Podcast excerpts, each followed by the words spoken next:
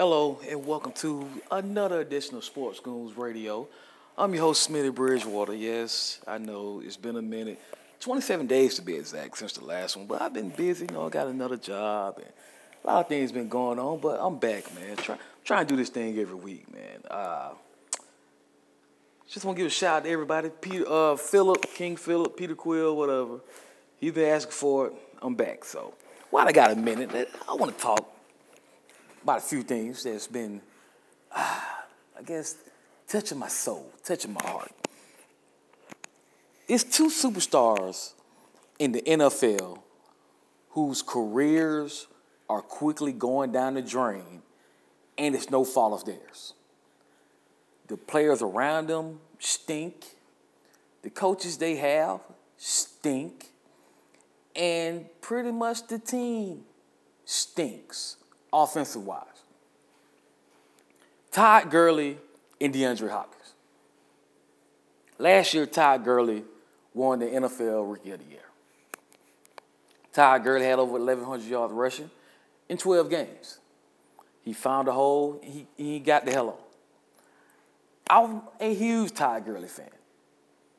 But right now, the Los Angeles Rams, you saw this on Hard Knocks because I watched every week.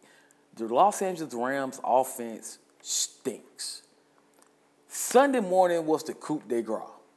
They was up 10 nothing. Case Keenum threw four interceptions. The Giants came back and won. The Rams offense is null and void. They are the worst passing team in the NFL. If you are the worst passing team in the NFL, guess what that means? That means they have no respect for you. That means they don't care that you're going to beat them down the field. Granted, they don't have the best wide receivers.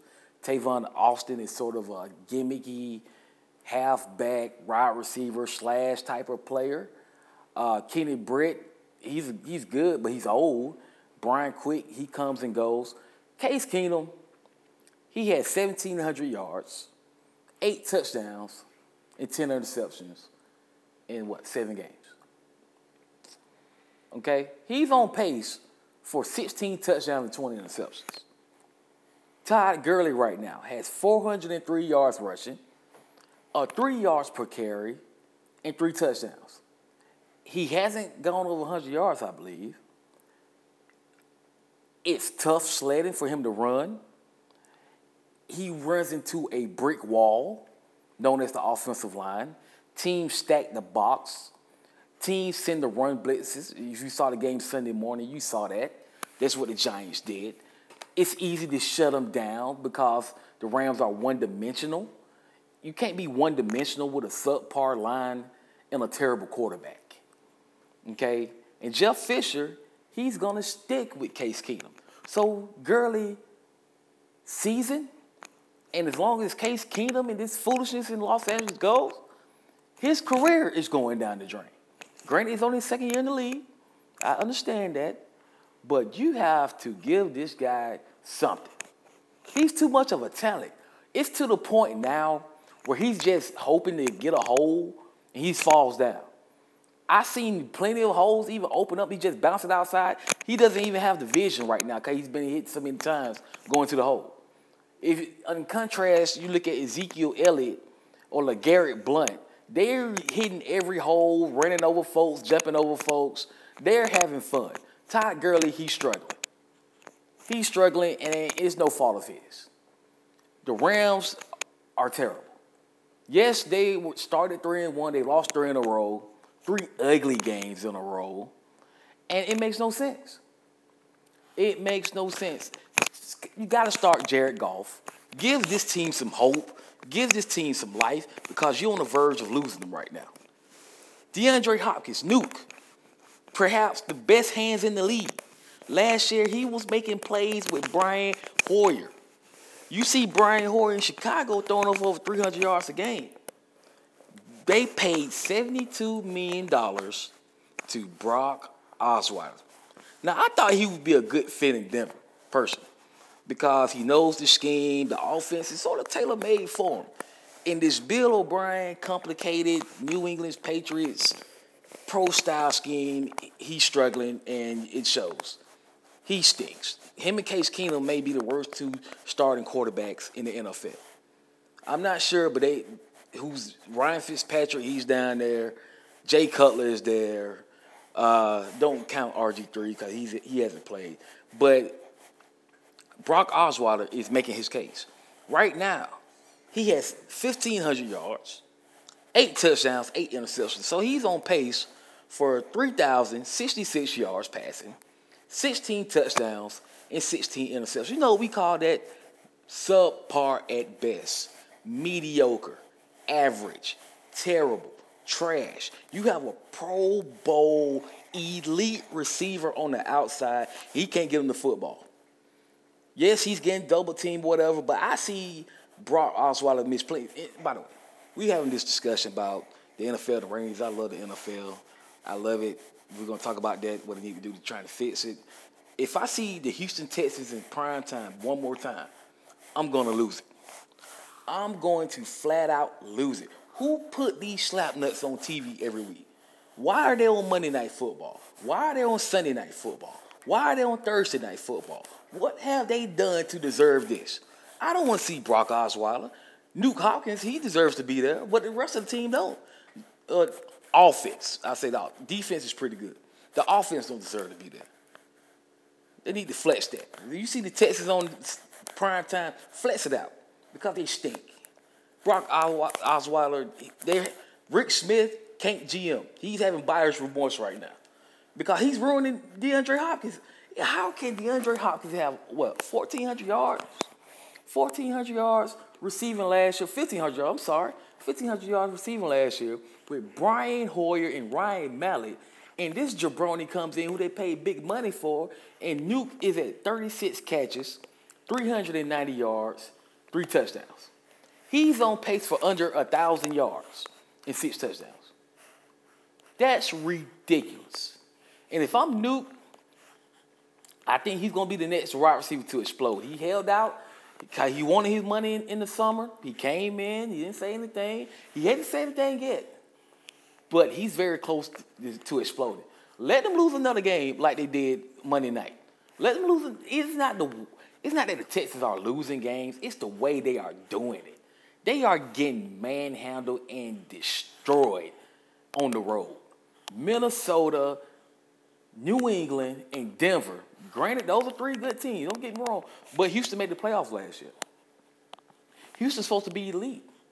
We signed Brock Osweiler. We signed Lamar Miller. We got Nuke Hopkins. We, we drafted Will Fuller. We are a full-fledged machine. The only thing was missing was a quarterback. Well, you got a quarterback and he stinks. And it's showing. You can see the frustration on Nuke's face, man. He's not even trying to make the spectacular catches anymore because the ball's not even close. Brock Osweiler throws rockets when he don't need to throw rockets. He don't have any touch on the ball whatsoever. Bill O'Brien's supposed to be a quarterback whisperer, a quarterback guru, but he need to do something, do something fast. Because this season is slipping away. Because in the AFC South, the AFC South, yes, they beat the Colts on national TV, but to be honest with you, if Andrew Luck can get hot, they can easily win this division. And the Colts don't even have a defense or a running game. They just got Andrew Luck and T.Y. Hilton. Right now, you see what they're doing in Indianapolis? They realize they don't have much. So we're going to throw it to T.Y. Hilton, and we don't care. Andrew Luck is finding T.Y. Hilton. T.Y. Hilton is third in the league in receiving yards. A lot of people don't know that. Andrew Luck threw for 350 yards on Sunday. Yeah, he, he may be overrated. He take a lot of sacks, but right now, they say, hey, look, we got we gotta do what we got to do. And it's the complete opposite in Houston. DeAndre Hopkins, Todd Gurley, too, they're killing people fantasy teams. I drafted Todd Gurley. I, I, I traded him immediately. I traded him for Ezekiel Elliott immediately. I had hope the first couple weeks. I see what saw where that was going. I was out. I was. I put him on the trading block. And if you have him, you better tra- you better put him on the block too until they make this quarterback move. Hopkins, I try to stick with him as long as I can. But if you can get a fleece for him, get it. Because Brock Osweiler, Osweiler stink, and they can't go back. You, you can't you can't go back. Who you gonna bench him for? Who, who's even the backup in Houston now? I don't know. Hoyer's gone, Mallett's gone. I don't even know. Tom Savage, that's what it is. Tom Savage from Pittsburgh. You you gonna trust that? So we're gonna pray for Todd Gurley. We're gonna pray for Nuke, Hop, Nuke Hop, Hopkins, man. All right, last subject here Jason Heyward. The World Series started between the Indians and the Cubs. The Indians up one game to zero. And Jason Heyward was put on the bench. Jason Heyward signed $180 million to play with the Cubs this year. Jason Heyward is $180 million richer, but he's sitting on the bench in the postseason, in the World Series. This is what they paid him for, to, to put them over the hump. But I saw this a mile away. Jason Heyward is not that guy. I was when they, they, traded him from the Braves to the Cardinals. A lot of people were upset. Oh, he's a hometown hero. If you watch the Braves game, like I watch the Braves game, it's a hole in his swing. He has one of the worst swings in baseball. I don't know if it's mechanics. I don't know if it's technique. I don't know what's going on. But he cannot consistently hit a baseball. He, in Atlanta, he hit over 20 home runs once. If you look at Freddie, if you're a Braves fan, you look at Freddie Freeman swing and look at Jason Heyward swing. Freddie Freeman swing is a work of art. I love Freddie Freeman swing. I hate looking at Jason Heyward swing. He's jittery, he's bouncy, he's moving too much, and he strikes out a lot. He batted, he's never batted over 300 in his career.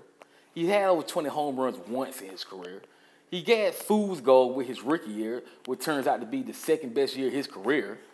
Uh, he is what he is.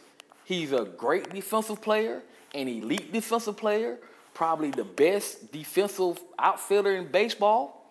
But at the plate, you're not going to get your money's worth. And it's showing now. The Cubs, they got a little buyer's remorse. So he will be traded in a couple of years. As for the Braves, we, we fleeced, uh, we, we got the best deal of that because we traded for Shelby Miller. Shelby Miller had a good season in Atlanta. He went to the All Star team. Then we traded him to Arizona. We got Ender Inciarte, and we got Dansby Swanson. Okay? I don't know if you've seen Ender. I don't know if you've seen Dansby, but them guys can play some ball. Ender will probably win a gold glove in center field this year. Dansby, he's going to be a perennial all star. Jason Heyward, well, he's age of $180 million, sitting on the bench, and right now they're down 1 nothing. How would that be? Theo Epstein. Woo! You sign him for $180 million, then they put him on the bench, and you still lose the World Series. Only with the Cubs. All right? What that'll do it for this week. Next week, I'll try to get another one for you. To talk about the NBA. The NBA starting up. We're going to give it a weekend, give you some reflections, give you some reaction, what I thought about the first week of the NBA season, and what's going on in college football. We'll talk about that next time. You listen to Sports Goons Radio.